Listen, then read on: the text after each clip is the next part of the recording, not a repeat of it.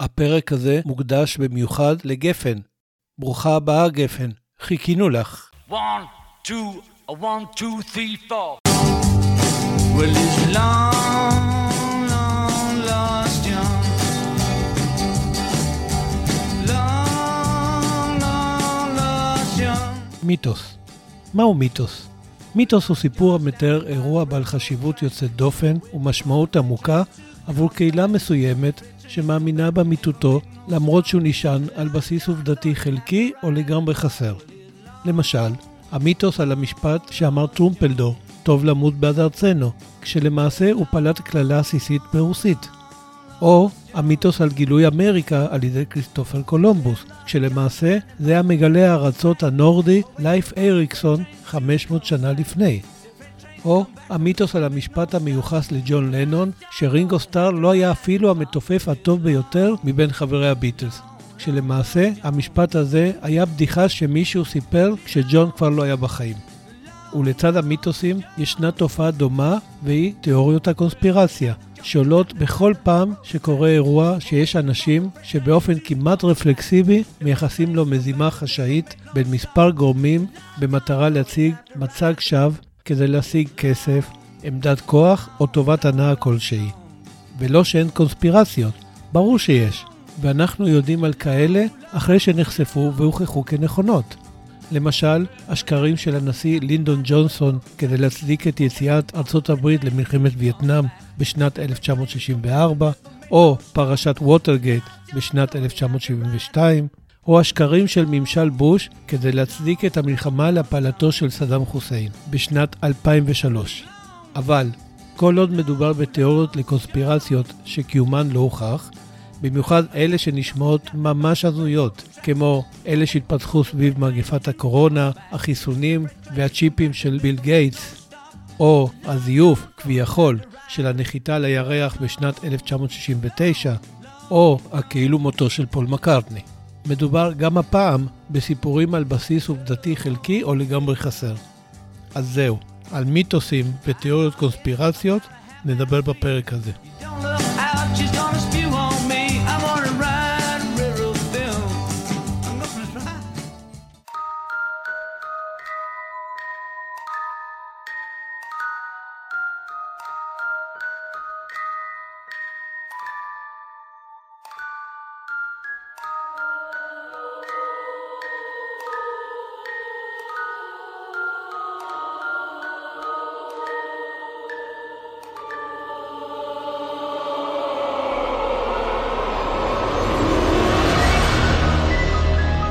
ג'ון, פול ורינגו ישבו סביב השולחן שבחדר החשוך והביטו אלה באלה.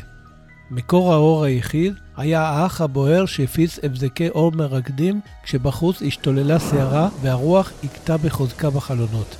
היגון הכבד היה ניכר על פני שלושתם שהיו עדיין מוכי הלם. רינגו היבב וג'ורג' עשה כל מאמץ להחזיק את הדמעות. רק ג'ון היה נראה יחסית בשליטה. אחרי הכל, הוא מנהיג הלהקה, ולא יכול היה להרשות לעצמו להפגין רגשי חולשה. הוא ידע שעליו לגייס את דמות הטדי בוי המחוספס שנהג לאמץ בנערותו בליברפול של אותם הימים.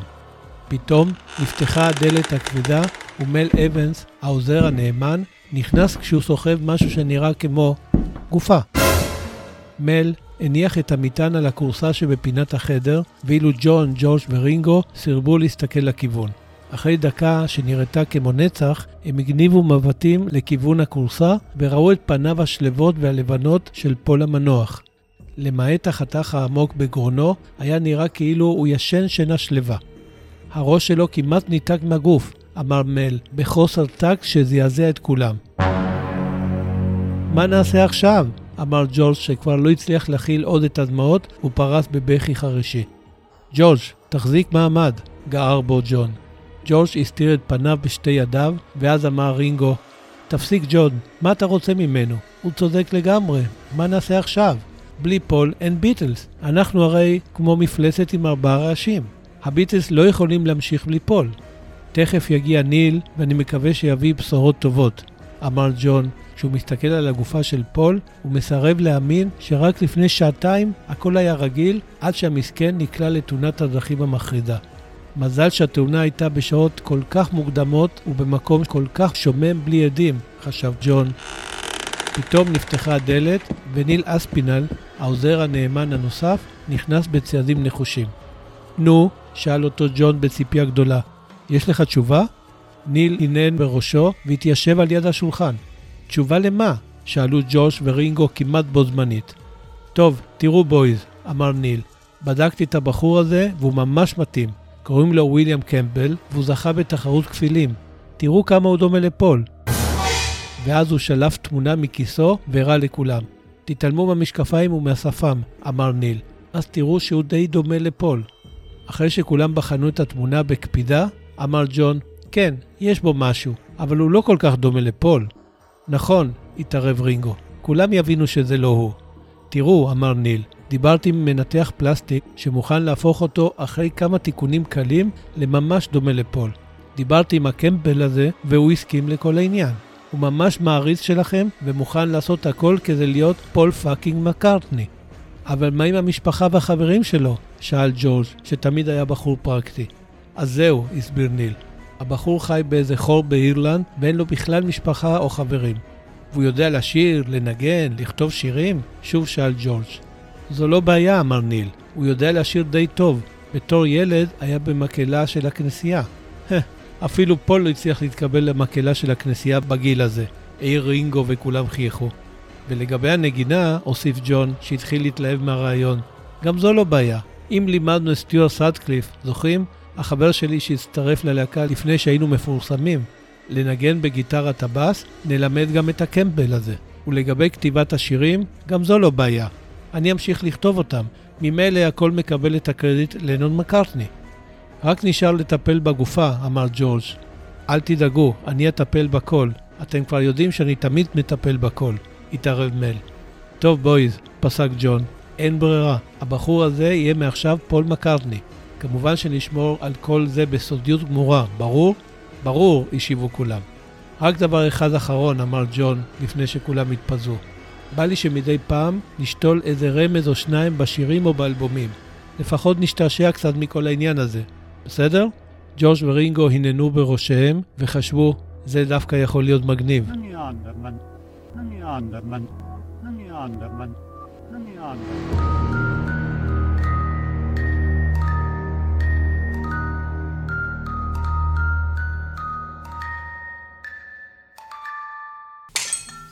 Paul's broken at last, broken at last, Paul's broken at last, at last, at last, he's broke today. One, two, three, one, two, three. שלום, אתם מאזינות ומאזינים לפרק 15 של הפודקאסט לביטלס יש משהו להסתיר. כמו שההיסטוריה נקבעת על ידי הבחירות וההחלטות של אנשים, כך גם ההיסטוריה של הביטלס נקבעה על ידי הבחירות וההחלטות של ג'ון, פול, ג'ורג' ורינגו. וזה בדיוק מה שאנחנו עושים כאן. בוחנים את הסיפור של הלהקה הטובה בעולם מזווית מיוחדת. כלומר, דרך העיניים של ארבעת המופלאים, בלי לתת להם להסתיר שום דבר. גם לא את מה שיש להם להסתיר. ובנוסף, אנחנו מעלים את השאלה, מה אם חברי הביטלס היו נוהגים אחרת? איך היה אז מתפתח הסיפור של הלהקה? בסוף הפרק אני גם ממליץ על ספר מתוך הספרייה הפרטית שלי, שקשור לנושא, וגם אשמיע שיר שעושה לי את זה בקשר לפרק. ההיסטוריה של הביטלס תמיד עניינה וריתקה את המעריצים השרופים, וגם את אלה שפשוט אוהבים את המוזיקה שלהם. כלומר, בערך את כמעט כולם. ומאחר ומדובר בלהקה שעשתה מוזיקה שהיא גדולה מהחיים, גם הסיפור שלה גדול מהחיים. אבל כאן צריך להיות זהירים, כי באופן טבעי התפתחו סביב הביטלס הרבה מאוד מיתוסים, ואלה הושרשו כל כך עמוק בתודעה של רבים מאיתנו, עד שממש קשה לפעמים להאמין לסיפור האמיתי. ולא רק מיתוסים נולדו סביב סיפור הביטלס. ישנה גם תיאוריית קונספירציה אחת מפורסמת מאוד, שכשהוכחה כשקרית, הולידה תיאוריית קונספירציה נוספת. אז איך נדע מה מיתוס ומה אמת? מהי אותה תיאוריית קונספירציה שהולידה אחת אחרת? למה כל כך קשה להפסיק ולהאמין למיתוסים הללו אפילו היום כשכולם מודעים לתופעת הפייק ניוז? ולמה יצא בשנים האחרונות פול מקארטני במסע קדחתני לבנות מחדש את סיפור הביטלס ובמיוחד את מקומו בתוכו?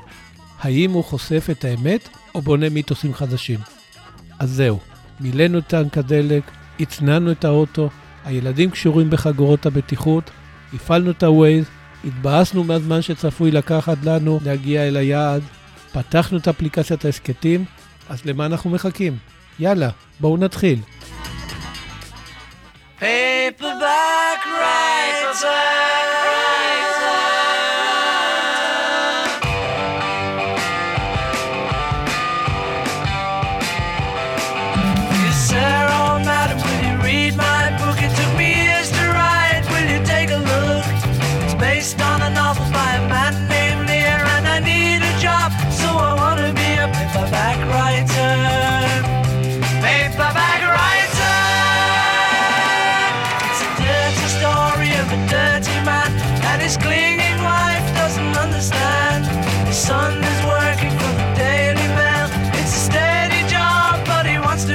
להקת הביטלס היא אחת הלהקות המסופרות והמדוברות ביותר ever.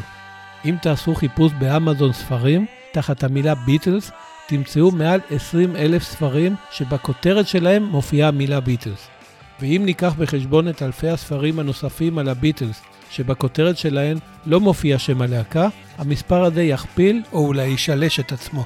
אף אחד לא ממש יודע. הספרים הראשונים על הביטלס ראו אור כבר בשנת 1964, כלומר, רק שנה אחרי פרוץ הביטלמניה. ובהקשר הזה נזכיר את הספר המצוין Love Me Do The Beatles Progress של מייקל בראון, שמככב עד היום בראש רשימת הספרים המומלצים ביותר על הביטלס. והספרים הללו לא רק מספרים את הסיפור של הלהקה, יש גם ספרים על הביוגרפיות האישיות של חבריה, על השירים שכתבו, על האלבומים שהוציאו, על ההופעות שקיימו, על ההקלטות שביצעו, על כלי הנגינה שניגנו, על הסרטים שצילמו, על המקומות שבהם הופיעו, למדו, התגוררו, על התמונות שבהן הם צולמו, ובעצם על כל דבר בעניין. וכל זה עוד לפני שספרנו את מאות אלפי המאמרים והראיונות שפורסמו בעיתונות, את סרטי התעודה, הסרטים העלילתיים, ההרצאות, תוכניות הרדיו, וכן, גם הפודקאסטים על הביטלס, כמו הפודקאסט לביטלס יש משהו להסתיר. כל אלה מספרים את הסיפור של הלהקה החשובה בעולם. אז למה הביטלס היא הלהקה הכי מסופרת ומדוברת ever?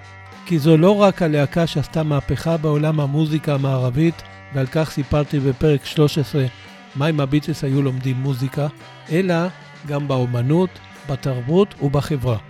אחרי הכל, הביטלס היו חלק מהמהפכה התרבותית של שנות ה-60, והמהפכה התרבותית של שנות ה-60 הייתה חלק מהביטלס. אי אפשר להפריד ביניהם. וגם בתחום החברתי, ואפילו הפוליטי, הותירו הביטלס חותם משמעותי ביותר. הביטלס הזינו בין היתר את התנועות האנטי-מלחמתיות של שנות ה-60, כמו גם את המאבק לאינטגרציה של השחורים בחברה האמריקאית.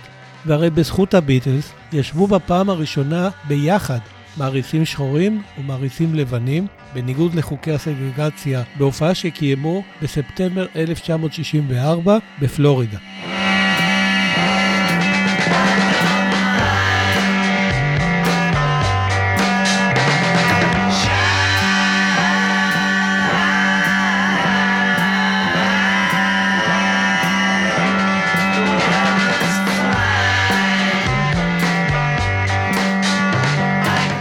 עכשיו הבנו למה כל כך הרבה נכתב וסופר על הביטלס. ואם יש כל כך הרבה ספרים, כתבות, מאמרים, ראיונות, סרטים, הרצאות ופודקאסטים, אז מה עוד יש לחדש עליהם? מה עוד לא דובר ולא סופר? לכאורה כלום, אבל למעשה המון. ואני לא מתכוון לפרטים החדשים שמתגלים מדי פעם, אלא לנרטיב, כלומר לסיפור עצמו. למה אני מתכוון? לזה שהסיפור של הביטלס לבש צורות שונות לאורך השנים. למה? כי הוא נכתב על ידי אנשים עם מוטיבציות שונות. למה הכוונה? תראו, בהתחלה נכתבו הספרים על הביטלס בעיקר על ידי עיתונאים, כאלה שסיקרו אותם. ומה רע בזה? כלום. רק שעיתונאים מסתמכים על דברים שהם רואים או שומעים, ולא עורכים מחקר מעמיק ומסודר. זה מספיק טוב עבור עיתונות יומית, אולי שבועית, מקסימום חודשית, אבל פחות עבור ספרים. למה? כי הדברים שאותם עיתונאים רואים או שומעים לעולם יהיו חלקים ובמקרים רבים לא ממש מדויקים, וזה בלשון המעטה. במקביל, ובעיקר בשנות ה-70 ואילך, נכתבו ספרים על ידי כמעט כל מי שהיה מקורב לביטלס, או שדרכו הצטלבה בדרכם. העניין עם הספרים הללו הוא שאלה כמעט תמיד נכתבו מתוך אינטרס מצד הכותב, בעיקר למנף את ההיכרות שלו עם הלהקה ולגרוף רווחים. או, במקרים רבים, להלל את עצמו ולהוכיח עד כמה הוא, ורק הוא, היה חשוב להצלחתם. ובמקרים האלה, הדיוק והחתירה לאמת הופכים למשניים, אם בכלל. אולי הספר הראשון מהז'אנר הזה הוא A Cellar Full of Noise, שנכתב גם הוא בשנת 1964 על ידי בריאן אפסטיין, מנהל הלהקה, כשהמטרה שלו הייתה בעיקר לשווק את להקת הביטלס ולרומם את מעמדו.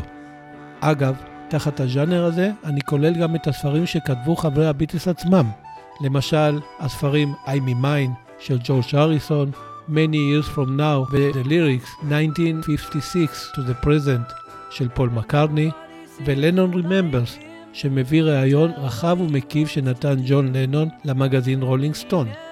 גם חברי הביטלס הפכו את הספרים והראיונות שנתנו לכלי לקידום מקומם בתוך הלהקה ולפעמים לכלי לסגור ביניהם חשבונות, בעיקר אחרי הפירוק. לכן, אם ציפינו שהם יביאו את האמת ממקור ראשון, אנחנו נתאכזב, אפילו מאוד. ויש כמובן את הביוגרפיה הרשמית של הביטלס שיצאה בשנת 1968, ואני מתכוון לספר The Beatles, מאת הנטר דייוויס, שקיבל גישה חופשית לחברי הביטלס עצמם, לבני משפחותיהם ולכל המקורבים אליהם. לכאורה, מאחר והוא שמע את הסיפור ממקור ראשון ושוחח עם כולם, היינו מצפים ממנו להביא את הגרסה שמאזנת בין אינטרסים ומציגה תמונה רחבה. אלא שהדבר לא ממש התאפשר לו ולא באשמתו. למה? כי תמורת הזכות לכתוב את הביוגרפיה הרשמית של הביטלס, הוא נאלץ להסכים לצנזורה הכבדה שהטילו על הספר חברי הביטלס ובני משפחותיהם. וכך אין בביוגרפיה הרשמית ולו רמז אחד להומוסקסואליות של בריאן אפסטיין, שכן אימא שלו הטילה על כך וטו מוחלט, או למשמעת הקפדנית שתחתיה גידלה דודה מימי את ג'ון הקטן, שכן היא עצמה הטילה על כך וטו מוחלט. ויש עוד הרבה דוגמאות כאלה. אבל בשנים האחרונות החלה מגמה מאוד מבורכת בתחום כתיבת הספרים על הביטלס. היסטוריונים, וביניהם מרק לואיסון, דויד בדפורד, קווין קודש ואחרים, החלו לחקור את הסיפור של הלהקה ולפרסם ספרים שמתבססים על ראיות ועדויות ממוסמכות, מתועדות ומוצלבות ממספר מקורות שונים בלתי תלויים. כך, הספרים הללו מנפצים את המיתוסים הרבים שהשתרשו בסיפורים של הביטלס במהלך השנים ומקלפים וחושפים את התמונה האמיתית. וזה תהליך לא פשוט עבור רבים מהמעריצים שמאמינים למיתוסים הללו ממש כמו אמונה דתית, ולא מעוניינים שיבלבלו אותם עם העובדות. ואף אחד מאיתנו לא כזה כמובן.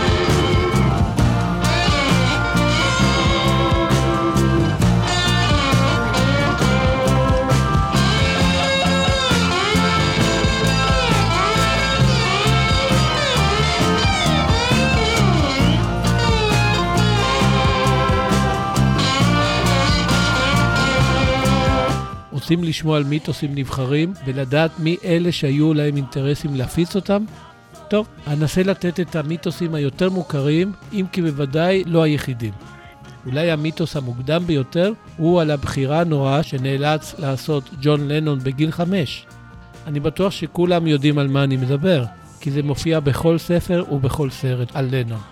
אבל למי ששכח, אזכיר שמדובר באותה פרשה שבה לקח אלף את בנות ג'ון, לעיר בלקפול, שם התארחו השניים אצל חבר של אלף, במטרה להגר ביחד לניו זילנד, וכל זה מאחורי הגב של ג'וליה, האימא של ג'ון. אלא שכשזו גילתה על המזימה, היא התייצבה בבית בבלקפול, ותוך כדי ויכוח קולני עם אלף, זה ביקש מג'ון הקטן לבחור האם ללכת עם אבא או עם אמא. בחירה ששרתה אותו לכל החיים. אלא שככל הנראה, הסיפור הזה מעולם לא קרה. בשנת 2013 איתר ההיסטוריון מרק לואיסון את אותו חבר של אלף, שבביתו הכל התרחש. מדובר באדם בשם בילי הול, שהעיד שלא היו שום תוכניות להגר לניו זילנד, שום ויכוח לא התפתח בין ההורים של ג'ון, ושג'ון לא התבקש לבחור בין הוריו. מה שקרה הוא שכשג'וליה הגיעה לבית, התנהלה שיחה יחסית שקטה בינה לבין אלף, שבסופה היא החזירה את ג'ון הביתה. והאמת שזה נשמע הרבה יותר הגיוני מהמיתוס, אם כי, נכון, הוא הרבה פחות דרמטי. ומי עמד מאחורי המיתוס הזה? הדודה מימי כמובן, שהיה לה עניין להצדיק את הצעד שלה לקחת את ג'ון מהוריו ולגדל אותו בביתה. היא הייתה מעוניינת להציג את ההורים שלו, בעיקר את אלף, כהורים גרועים. מיתוס ידוע נוסף מספר כי ג'ון היה אחראי למותו של סטיוארט סטטקליף, הבסיס של הביטלס בתחילת שנות ה-60, אחרי שבעט בראשו. אלא שלא קיימת שום עדות ראייה לאותה ביתה, ושום ראייה רפואית ששטף הדם הקטלני במוחו של סטיוארט נגרם מביתה. אז מאיפה נולד המיתוס הזה? מאחותו של סטיוארט, שרצתה ככל הנראה לקדם את מכירת הספר שלה, The Beatles Shadow, Stewart Sutcliffe and His Lonely Hearts Club. וישנו המיתוס על כך שבריאן אפסטיין מעולם לא שמע על הביטלס עד שנכנס לחנות שלו לקוח שביקש תקליט שלהם. מאחר וחברי הביטלס היו לקוחות שלו, והוא כתב באופן קבוע טור במגזין המוזיקה מרזיביט שסיקר את הביטלס ללא הרף, אין שום סבירות שבעולם שבריאן לא ידע מי הם הביטלס. אז מי עמד מאחורי המיתוס הזה? בריאן עצמו, שסיפר עליו בספר שלו, מתוך מטרה ליצור רומנטיזציה לגבי תפקידו בסיפור של הלהקה. וישנם תיאוריות הקונספירציה סביב סילוקו של פיט בסט מהלהקה, עד שבשנת 2018 שפך ההיסטוריון דיוויד בדפורד אור על הפרשה, על סמך מסמכים ותיעוד, ועל כך סיפרתי בהרחבה בפרק 7, מה אם הביטלס היו מקיימים את השיחה הזאת. ובפרק 8, מה אם רינגו לא היה מצטרף לביטלס, סיפרתי על האמת מאחורי המיתוס על כך שג'ון, פול וג'ורג' תמיד רצו את רינגו כמתופף של הלהקה, ושרינגו תמיד רצה להיות בביטלס.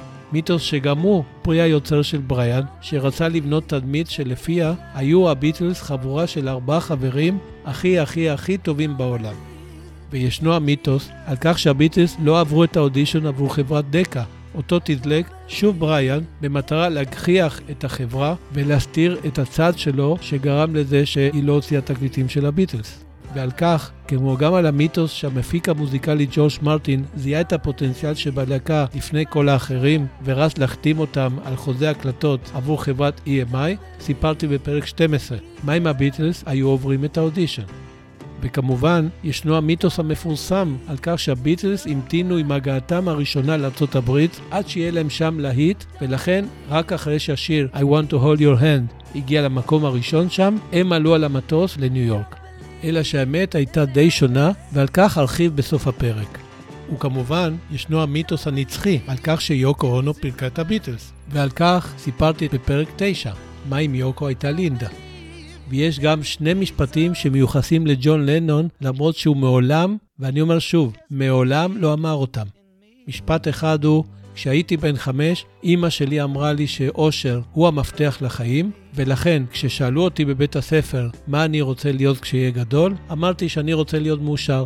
אז אמרו לי שאני לא מבין את השאלה, ואני אמרתי להם שהם לא מבינים את החיים.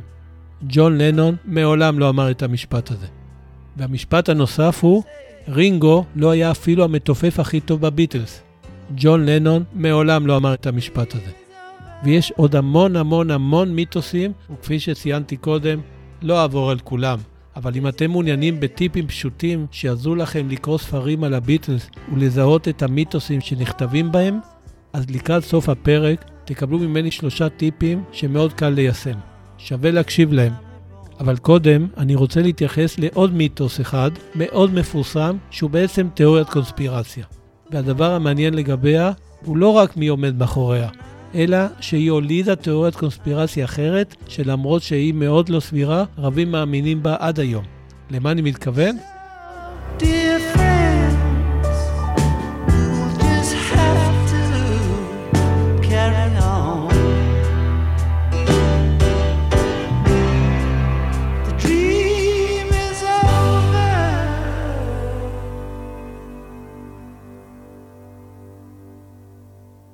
אני מתכוון לתיאוריית הקונספירציה הידועה בשם Paul is dead, לפיה אחרי שראשו של פול מקרטני נערף בתאונת דרכים שהתרחשה ב-9 לנובמבר 1966 בשעה 5 בבוקר, החליטו ג'ון, ג'ורג' ורינגו להמשיך עם הלהקה ולהציב במקום פול אדם בשם ויליאם קמפבל, שזכה בתחרות כפילים.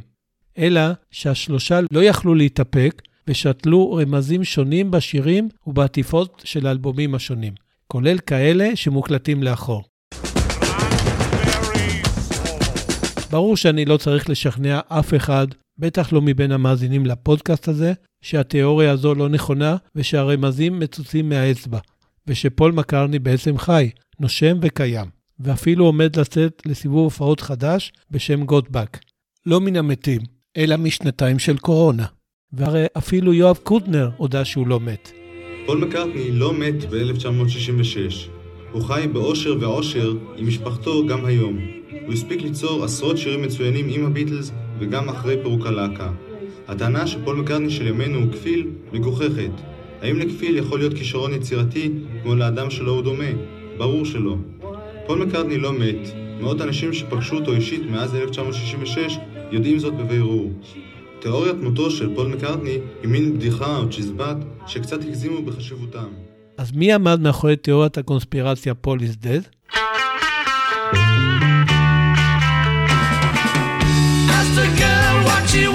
To be. She said, baby, can't you see?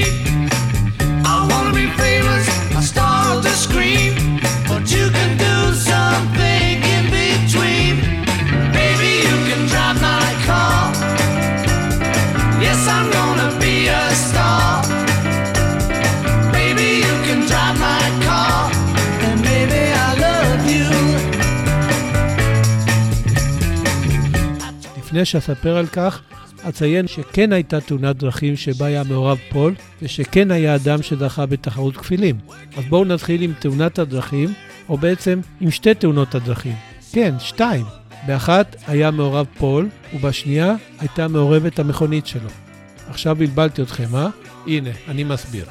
בסוף דצמבר 1965, בשעות הלילה, היה פול מעורב בתאונת דרכים כשהוא רכב על טוסטוס במהלך ביקור משפחתי בליברפול. פול יצא מהתאונה עם מספר שריטות ושן שבורה, ואם אתם רוצים לראות את הצלקת הקטנה בפנים שלו ואת השן השבורה, צפו בקליפים שצולמו חצי שנה אחר כך לשירים Paperback Writer ו Rain. אגב, ישנו מיתוס שהוא גידל אחר כך שפם כדי להסתיר את הצלקת ואת השן השבורה, אבל זה לא נכון. זו לא הייתה סיבה, אבל לא אכנס לזה עכשיו. אז מה עם תאונת הדרכים השנייה, שבה לא היה מעורב פול אלא המכונית שלו? זו קרתה כשנה מאוחר יותר, כאשר נסע פול ערב אחד עם מיק ג'אגר וקית' ריצ'רדס מהרולינג סטונס, וחבר נוסף, סוחר האומנות רוברט פרייזר, במכונית של ג'אגר. מאחר וברכב לא היה מקום לעוזר האישי של פרייזר, בחור בשם מוחמד הג'יג'י, נתן לו פול את המפתח למכונית שלו כדי שייסע אחריהם, אלא שהג'יג'י לא היה רגיל למכונית, איבד שליטה ועשה תאונה. כשהגיעו הכתבים למקום, זיהו שהמכונית המרוסקת שייכת לפול, ודיווחו בטעות שפול מקרני נהרג בתאונה. בעקבות זאת, פורסמה הכחשה בירחון The Beatles Monthly Book, שאמרה, שמועות על הביטלס תמיד מסתובבות בתקשורת. השביעי בינואר היה יום קפוא, ותנאי הדרך בכביש המהיר בין לונדון למידלנדס היו מסוכנים. לקראת סוף אותו יום, פשטה שמועה בלונדון כי פול מקרני נהרג בתאונת דרכים בכביש הזה. אבל זה לא קרה בכלל. הדובר של הביטלס שוחח בטלפון עם פול, שסיפר לו שבילה את כל היום הזה בבית, ושמכונית המיני קופר השחורה שלו נמצאת בחנייה שלמה לגמרי. כפי שאתם מבינים, חוץ מזה שפול בחיים, כל יתר ההודעה היה שקרי לגמרי. אבל היא עשתה את העבודה ושמה קץ לשמועות על מותו של פול. וכל העניין נשכח די מהר. טוב, לזמן מה, כי אחרי כשנתיים, במאי 1969, הוציא זמר אמריקאי די אלמוני בשם טרי נייט, סינגל בשם Saint Paul, שלא הצליח, אבל התחיל כדור שלג ענק. טרי היה זמר אמריקאי שהגיע ללונדון, ופול עשה ניסיון להפיק אותו, אבל הדבר לא צלח, והוא חזר לארצות הברית. אלא שהוא רצה למנף את התקופה שבה עבד עם פול, וכתב שיר בשם Saint Paul, שמספר על המתחים בתוך הביטלס, שאליהם הוא נחשף באותה תקופה. וכך הוא כתב: ידעת את זה לאורך כל הדרך. משהו השתבש. הם לא יכלו לשמוע את השיר העצוב שלך באוויר. בזמן שהם זעקו, תיזהר, הפרחים והשיער הארוך שלך, ואתה וסרג'ן פפר, ראיתם את הכתובת על הקיר.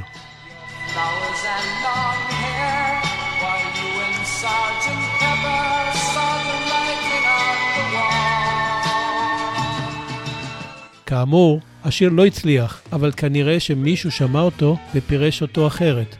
כעבור כחצי שנה, פרסם סטודנט מאוניברסיטת דרייק שבארצות הברית מאמר שכותרתו Is Beatle Paul McCartney dead? האם הביטל פול מקרטני מת? ובו סיפר על תאונת הדרכים שבה פול כביכול נהרג, על כפיל שהועמד במקומו ועל רמזים ששתלו שלושת חברי הביטלס הנותרים בתמונות של עטיפות התקליטים ובשירים, במיוחד אם שומעים אותם לאחור. למרות שהמאמר פורסם בעיתון סטודנטיאלי, הוא עורר הרבה מאוד תשומת לב. לפי המאמר, הכפיל של פול מקרני הוא בחור בשם ויליאם קמבל, שזכה בתחרות כפילים. וכמו שטיינתי קודם, באמת הייתה תחרות כפילים. אלא שהזוכה היה מוזיקאי בשם קיד אליסון, שהכי קרוב לתהילה הגיע כשהופיע עם להקת המאנקיז בסיבוב ההופעות שקיימה בשנת 1976. ואני מזמין אתכם לחפש ברשת את תמונתו ולשפוט את עניין הדמיון שלו לפול, כי בעיניי הוא לא כל כך. אז בעקבות המאמר התחיל לקבל דרק טיילור, הדובר של הביטלס, פניות רבות של עיתונאים, אבל משום מה הוא החליט להתעלם, ולקח לו כשלושה שבועות עד שהחליט סוף סוף לצאת בהכחשה שבה נאמר בין היתר. לאחרונה אנחנו מקבלים זרם של שאלות בקשר לדיווחים על כך שפול מת. אנחנו מקבלים שאלות כאלה כבר שנים, אבל בשבועות האחרונים אלה מגיעות למשרדים ולבתים שלנו יום ולילה. אני אפילו מקבל שיחות טלפון של שדרי רדיו מארצות הברית. מאחר וזו לא הייתה ממש הכחשה גורפת, היא רק הגבירה זרם השמועות על מותו של פול. יומיים אחר כך צלצל מאזין לתחנת רדיו בדטרויט וסיפר לשדר שפול מקרני מת וסיפק פרטים על רמזים נוספים ששתלו ג'ון, ג'ורג' ורינגו. כעבור יומיים נוספים פורסמה בעיתון The Michigan Daily סקירה על האלבום החדש של הביטלס, Abbey Road, ובו הוצגו רמזים חדשים. אחרי כשבוע שודר באותה תחנת רדיו בדטרויט משדר בן שעתיים תחת השם The Beatle Plot, עלילת הביטל, שעסק, איך לא, בסיפור על מותו של פול, הכפיל והרמזים. די מהר שידרו שתי תחנות רדיו בניו יורק תוכניות שעסקו, כן, נכון, במותו של פול, הכפיל והרמזים, ואז נאלץ שוב טיילור לפרסם הכחשה, והפעם יותר נחרצת, ובה נאמר, מדובר בערימה של שטויות ממוחזרות. הסיפור מסתובב כבר איזה שנתיים. אנחנו מקבלים מכתבים מכל מיני מטורפים, אבל פול עדיין איתנו. אבל העניין כבר יצא משליטה, ותחנות רדיו ב-38 מדינות שונות בארצות הברית שידרו גם הן תוכניות על מותו של פול. הנה קטע של אחת מהן. And the whole thing is about one thing.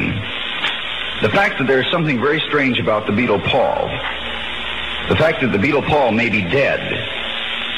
והטירוף הזה נהיה כל כך גדול, עד שהיו זמרים שרכבו על הגל והוציאו סינגלים עם שירים על מותו של פול.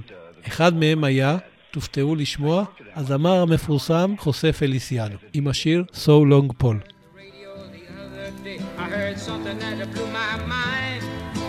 It was something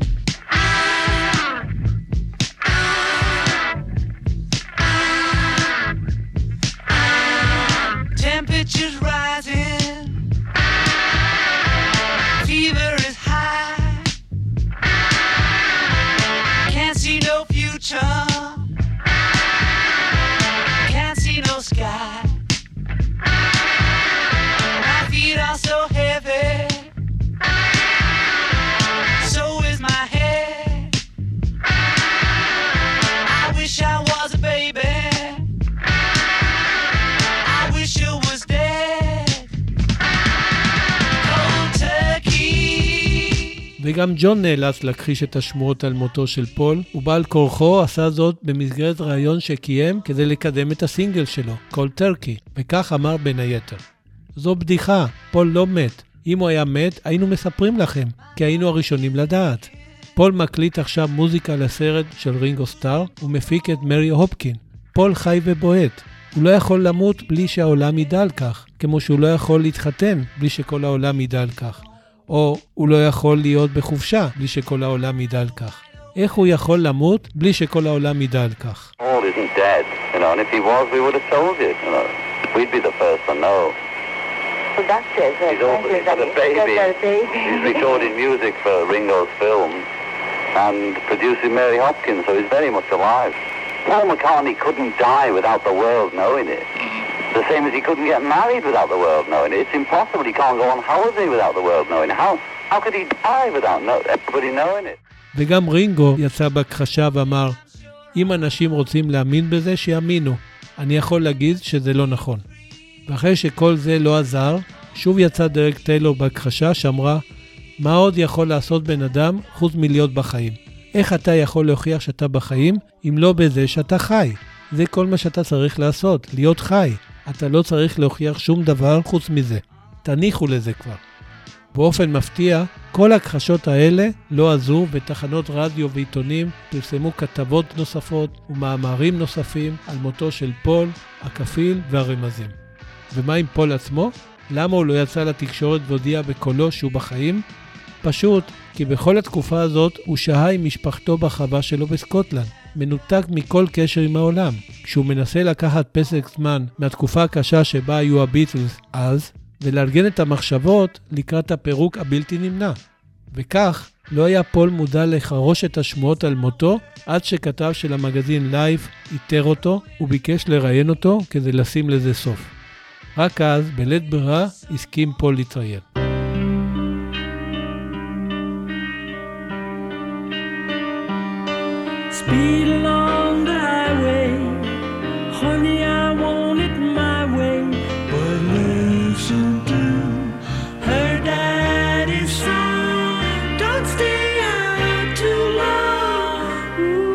כך, ב-7 בנובמבר 1969 פורסם ראיון שער עם פול, תחת הכותרת "Paul is still with us", פול עדיין איתנו. בכתבה הזו אמר פול כפרפרזה למשפט שאמר מרק טוויין, השמועות על מותי היו מוגזמות מאוד, אבל אם הייתי מת, בטח הייתי האחרון לדעת. והראיון הזה היה זה ששם קץ לתיאוריית הקונספירציה לגבי מותו, הכפיל והרמזים. אבל הדבר המדהים ביותר הוא שפול צוטט בו אומר, בין היתר, The Beatles thing is over, עניין הביטלס נגמר. כלומר, הוא אשכרה הודיע קבל עם ועדה שהביטלס מתפרקים. אבל אף אחד, לא הכתב, לא העורך ולא הקוראים, שמו לזה לב. וכל זה חמישה חודשים לפני אותו ראיון שעשה פול והוליד כותרות גדולות, כאשר הודיע, אמנם באופן מרומז, שהביטלס התפרקו. כלומר, תיאוריית הקונספירציה, פול is dead, הייתה כל כך במוקד תשומת הלב, שאמירה מפוצצת כמו עניין הביטלס נגמר, עברה לגמרי מתחת לרדאר, למרות שהיא הודפסה שחור על גבי עיתון.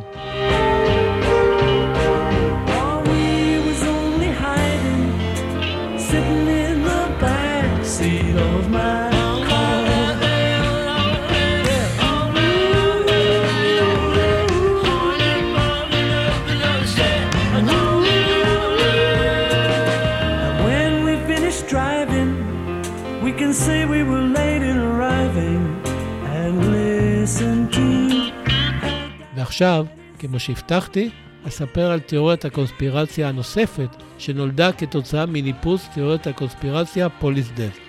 ומהי אותה תיאוריית קונספירציה נוספת? הנה זה בא. אנשים כל כך סירבו לקבל את העובדה שהידיעות על מותו של פול, הכפיל והרמזים, שכל כך האמינו להם, לא היו ולא נבראו, שהיו צריכים למצוא הסבר שיפתור להם את הדיסוננס הקוגניטיבי העצום שהיה להם, ואז יצאו תיאוריית קונספירציה שלפיה הכל היה תוצאה של מזימה של ג'ון, פול, ג'ורג' ורינגו כדי לקדם את מכירות האלבומים של הלהקה. ותתפלאו, אבל התיאוריה הזו, למרות שהיא חסרת כל היגיון, יש לה מאמינים רבים גם היום. למה היא חסרה כל היגיון? כי האם מישהו באמת מאמין שהביטלס היו זקוקים לתרגיל לקידום מכירות? הרי את האלבום אבי רוד מכרו בלמעלה מ-32 מיליון עותקים, והוא הוכתר כאחד האלבומים הנמכרים ביותר בעולם, למרות ששם הלהקה, כלומר הביטלס, לא מופיע בעטיפה, דבר שאף אחד לא עשה קודם. די היה בלראות את התמונה שלהם חוצים את מעבר החצייה, כדי שהאלבום ייחטף מיד מחנויות התקליטים.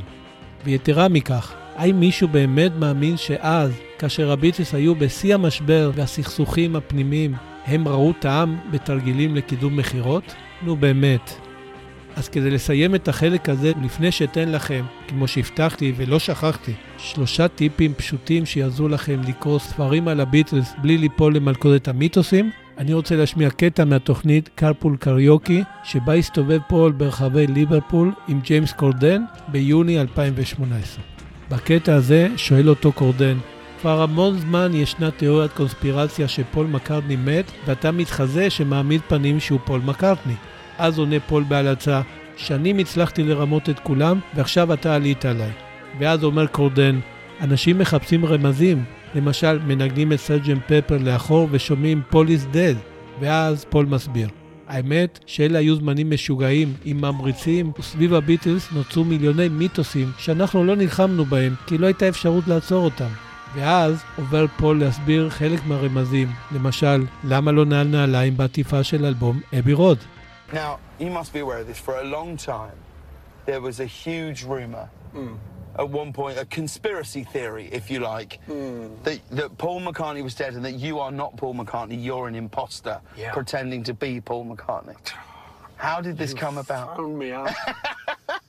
For years, I've been able to fool people, and now in the car, you finally. But seriously, No, there's some you know- people on the internet are very passionate about this, and they, they, Yeah. there's been clues. Like, is, there, is it Sergeant Pepper? You play it backwards, Yeah, and and you yeah, hear the, the thing words, is, you know, Paul is dead. Yeah, I mean, the truth is, at that time, everyone was stimulated with way too many stimulants. Right. So it was a pretty crazy time. This, this, oh, this is true, this is true. And what about the Beatles, Yeah. there were like millions of legends. Yeah. And so we just kind of let them go. You know, there wasn't really any way you could stop it. So we just of, oh, well, you know. But um, and people said because you weren't wearing shoes. I wasn't wearing shoes. On the It was Abbey act- Road cover. Yeah, we, we did the the Abbey Road cover. We decided we would make. אגב, מיליוני מיתוסים, שמעתם? פול אמר, לא אני.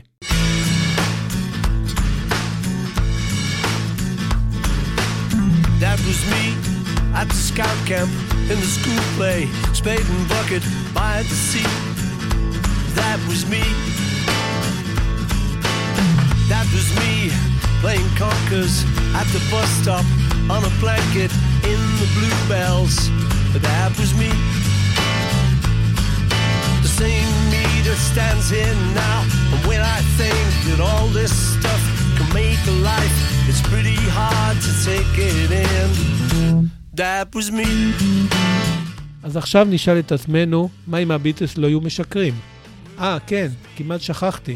שלושת הטיפים שיעזרו לכם לקרוא ספרים על הביטלס ולהיזהר מהמיתוסים. אוקיי, אז תרשמו. דבר ראשון, קחו הכל, אבל ממש הכל, עם גרגר של מלח או שניים. תפעילו את שיקול הדעת שלכם ותחשבו עד כמה מה שאתם קוראים נשמע לכם הגיוני. חלק מהמיתוסים על הביטלס ממש לא הגיוניים אם חושבים עליהם לעומק. דבר שני, תחשבו מהי האג'נדה של זה שכתב את הספר. אם הוא אחד מחברי הביטלס, או היה לו חלק, אפילו קטן, בסיפור של הלהקה, סביר להניח שיש לו אג'נדה, כפי שהסברתי קודם. וגם אם הכותב לא היה מעורב בעצמו בסיפור של הביטלס, עדיין יכולה להיות לו אג'נדה, והיא לקדם את מכירת הספר שלו. לכן, ככל שהסיפור שאתם קוראים יותר שערורייתי, כך סביר שזה סיפור לא נכון. והטיפ האחרון הוא, תמיד תעדיפו ספרים של היסטוריונים. עבודת ההיסטוריון תמיד מבוססת על יסודות מוצקים ועל מתודולוגיה מסודרת, והוא תמיד מציג בפניכם, אם בהערות שוליים ואם בסוף הספר, את רשימת העדויות, הראיות והמסמכים שעליהם הוא התבסס.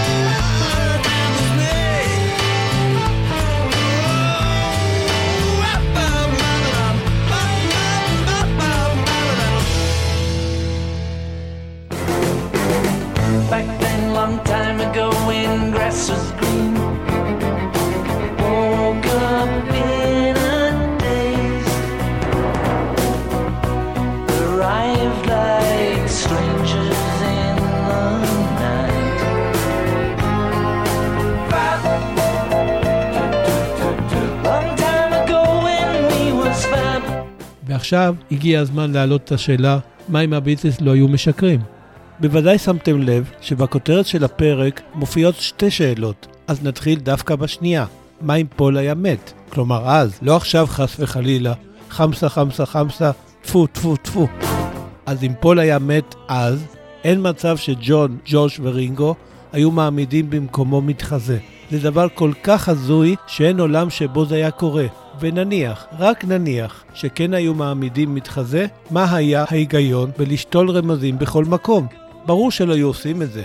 אז מה כן היה קורה אם פול היה מת אז? פשוט הביטלס היו, ככל הנראה, מתפרקים. למה? כי הביטלס היו מפלצת עם ארבע ראשים. זוכרים?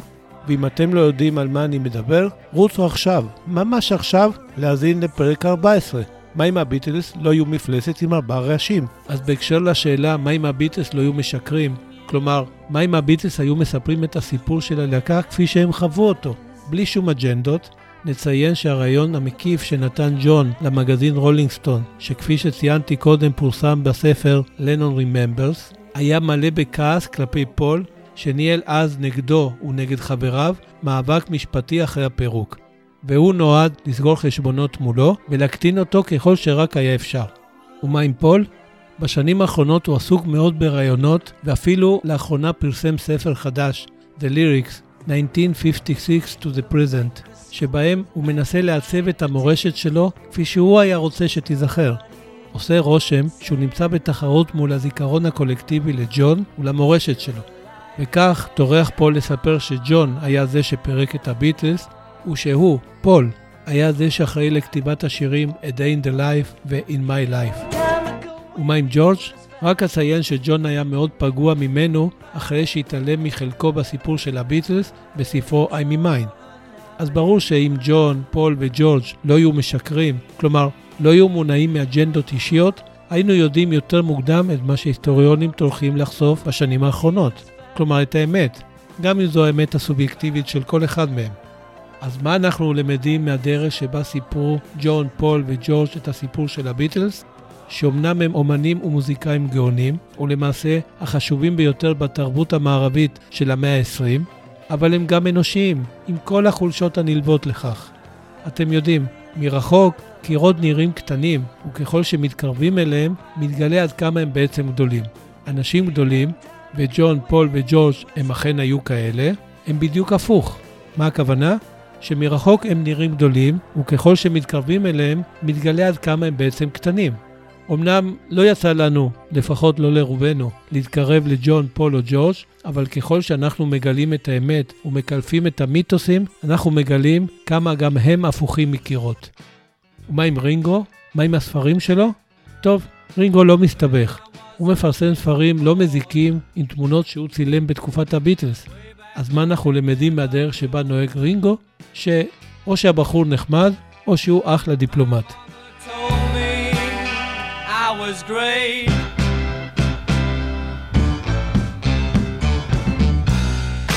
Then when I was a teenager, I knew that I had got something going. All my friends told me I was great.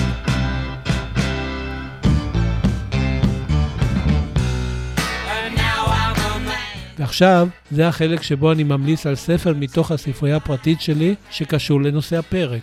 והפעם אחרוג ממנהגי ואמליץ על שניים, ושניהם מצוינים. ואחר כך אשמיע את השיר שעושה לי את זה.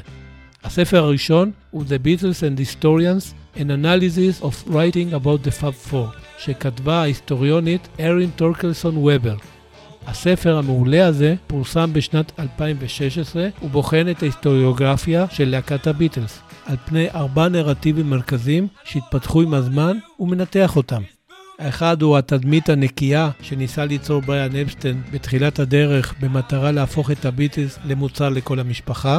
השני הוא הגרסה המרירה והכעוסה של ג'ון לנון אחרי פירוק הלהקה, ועל כך דיברנו קודם בהקשר לראיון והספר לנון Remembers. השלישי הוא הנרטיב המאוד פרו-ג'ון שנוצר אחרי מותו, והרביעי הוא העבודה של היסטוריונים, ובראשם מרק לואיסון שהזכרנו קודם. זהו ספר חובה למי שלא רוצה להסתפק בטיפים שנתתי קודם, אלא להעלות כיתה בהקשר הזה. והספר השני שאני רוצה להמליץ הוא Turn Me On Dead Man, The Complete Story of the Paul McCartney Dead Hooks, מאת אנדרו ג'יי ריב, שיצא בשנת 1994, ומתאר בהרחבה ובפרוטרוט את האירועים שהובילו לתיאוריית הקונספירציה, Paul is Dead, ועליהם סיפרתי בפרק הזה.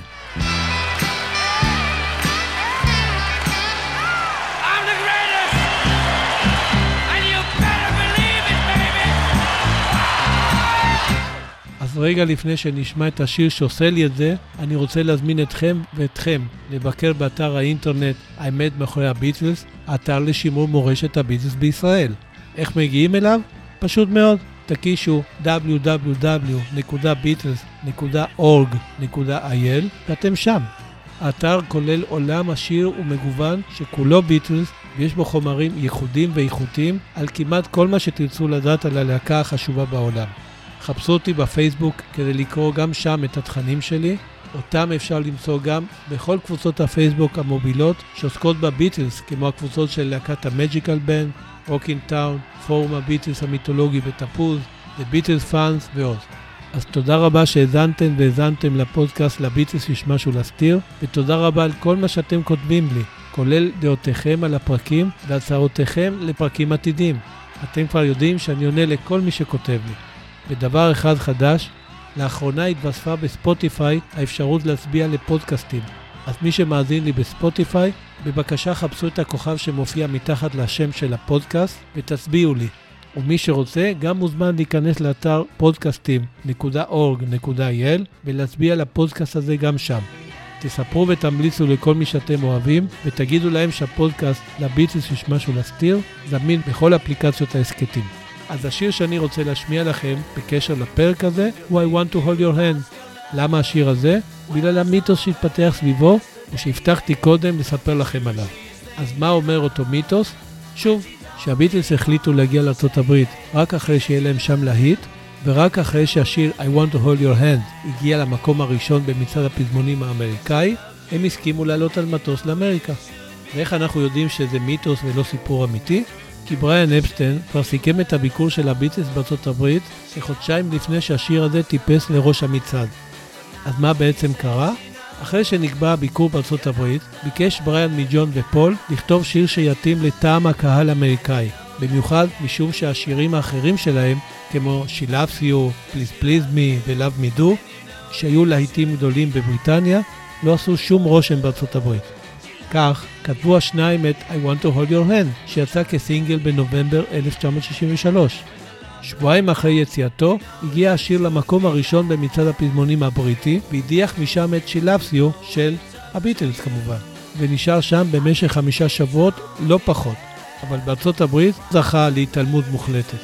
אלא שבסוף נובמבר שודרה ברשת הטלוויזיה האמריקאית CBS כתבה בת חמש דקות על תופעת הביטלמניה בבריטניה כתופעה די מגוחכת, ובמהלכה נשמע השיר You. מיד אחרי השידור כתבה ילדה בת 15 בשם מרשה אלברט מכתב לשדר תחנת הרדיו המקומית בעיר וושינגטון די.סי ושאלה אותו למה לא משמיעים ברדיו מוזיקה של הביטלס. השדר הסתקרן וביקש מידידה שעבדה כדיילת על הקו אנגליה-ארצות הברית להביא לו מלונדון עותק של סינגל של הביטלס והיא בחרה להביא לו את I want to hold your hand. כשהעותק הגיע לידיו, הזמין השדר את מרשה לאולפן כדי שתציג את השיר בפני המאזינים בפעם הראשונה בארצות הברית. בואו נשמע אותה. So Marcia Albert of Dublin Drive of Silver Spring has the honor of introducing something brand new and exclusive here at WWDC. Marcia, the microphone here on the Carol James Show is yours. Ladies and gem- gentlemen, for the first time on the air in the United States, here are the Beatles singing I Want to Hold Your Hand. אחרי ההשמעה, תחנת הרדיו הוצפה בשיחות טלפון של צעירים וצעירות שביקשו שישמיעו שוב ושוב את השיר של הביטלס. די מהר, תחנות רדיו אחרות ביקשו הקלטה של השיר והשמיעו אותה גם הם ללא הפסקה. בעקבות הפופולריות הגואה של השיר I want to hold your hand, החליטה חברת קפיטול להוציא אותו מיד כסינגל, ותוך שלושה ימים נמכרו 250 אלף עותקים. הביקוש היה כל כך גבוה, שחברת קפיטול נאלצה לפנות לחברות מתחרות, דקה ו-RCA, כדי שידפיסו עבורה עותקים נוספים של הסינגל. בתוך שבועיים נמכרו מעל מיליון עותקים. וכך, ב-18 בינואר 1964, כשלושה שבועות לפני ההגעה של הביטלס לארצות הברית, וכחודשיים אחרי שהביקור נקבע, הגיע השיר I want to hold your hand למקום הראשון במצעד הפזמונים בארצות הברית.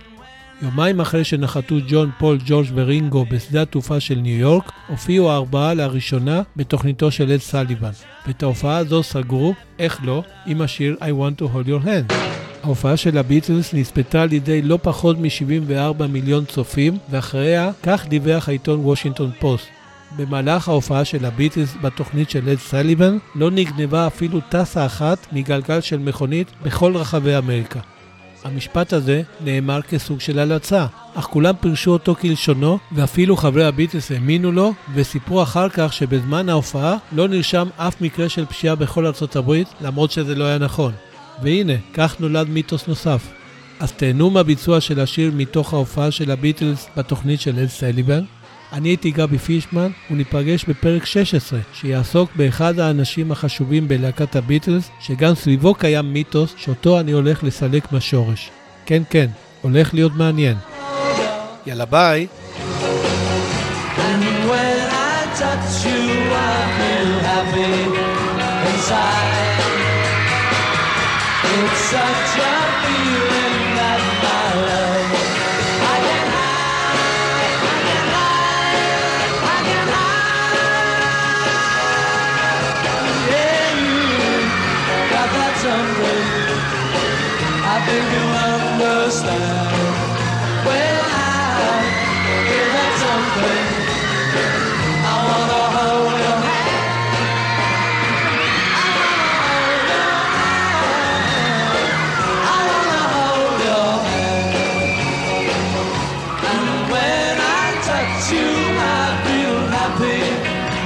side.